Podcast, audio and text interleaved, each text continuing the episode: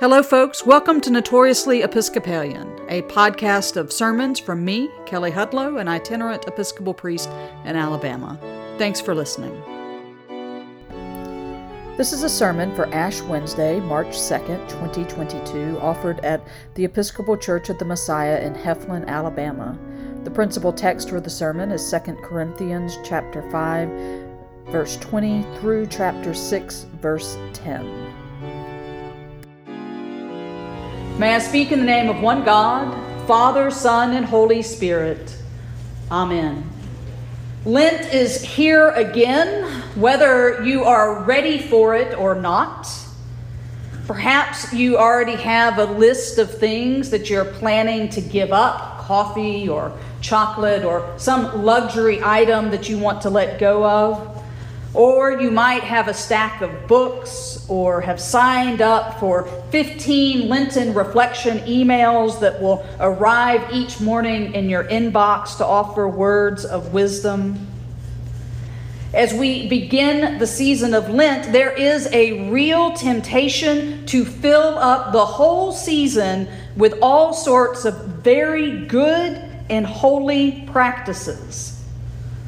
Sometimes we treat the season of Lent a bit like a redo of our New Year's resolution. So maybe we made promises about self care or that we were going to exercise more or we were going to do something different. And now we're coming to the end of the first quarter and maybe that didn't work out. And so Lent is a time that we can start that again.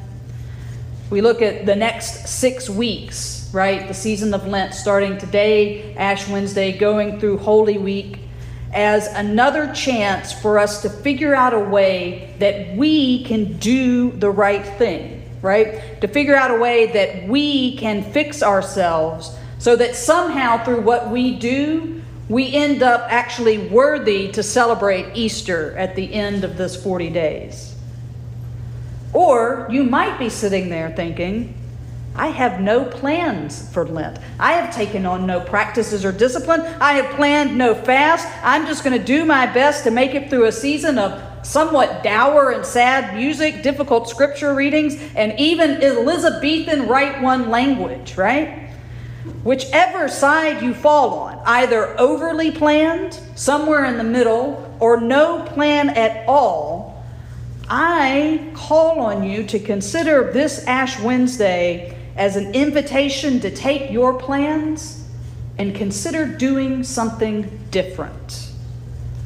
On Ash Wednesday, right, we will have the chance where we can make the sign of the cross in ash on our foreheads. But when we do that, we know that we are making the same sign that marked our foreheads with holy oil at baptism.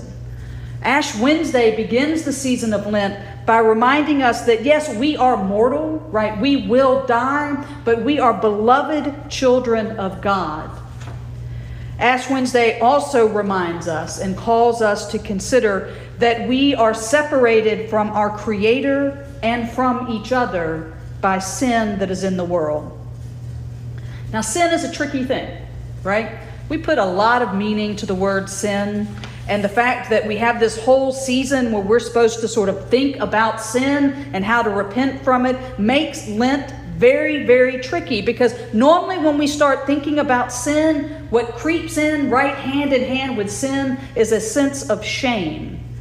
And usually when shame shows up, what happens is we don't repent of the sin. We get trapped there in that moment of feeling shame. We get tangled up in seeing everything that is wrong, that we did, what's wrong about us, and we get stuck in a moment of shame and sin where we can't even do the work of turning, which is what repentance is about turning to a new direction. And so Ash Wednesday invites us to do something different to break a pattern of identifying sin and feeling shame and being stuck in that moment till we distract ourselves by something else. Ash Wednesday invites us to consider the sin that separates us from God and each other, to consider it, to recognize it, but to not be consumed by it. In Paul's letter to the Corinthians, when he talks about sin, right, he says, We entreat you on behalf of Christ to be reconciled to God. For our sake, he, made him to be sin who knew no sin, so that we might become the righteousness of God, right? Christ, who was sinless, enters into a sinful world. That word there that Paul is using is from the Greek. It means, it is from the Greek word, um, my Greek's not good, um, hamartia, right? Which literally means to miss the mark. Uh, the philosopher Aristotle used this word in his own writings, and he used it to describe somebody that wasn't wholly virtuous, right? Which is what Aristotle's ideal was, but nor were they wholly evil. It just meant that someone that missed the mark because they got distracted, or they got tempted, or they got trapped, or they got tired.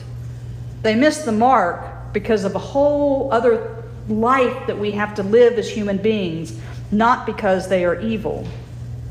Now, if we take Paul up on his offer to think about sin in this way, of not as being inherently evil, but as about missing the mark, we begin to change how we see ourselves and how we consider our sin, right? Sin no longer is what defines us, right? It doesn't entrap us. If we understand sin as missing the mark, that means that change is possible and that there is a way to get closer to hitting the mark.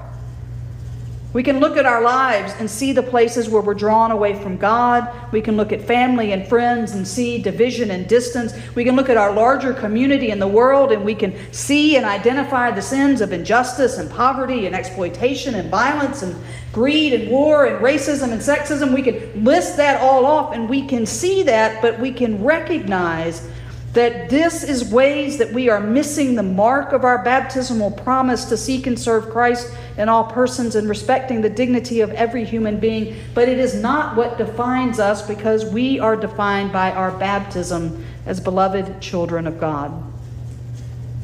Ash Wednesday calls us to see and recognize the ways that we are miss- missing the mark in our relationships to explore what turning closer to hitting that mark might be, to turn towards God, to turn towards each other.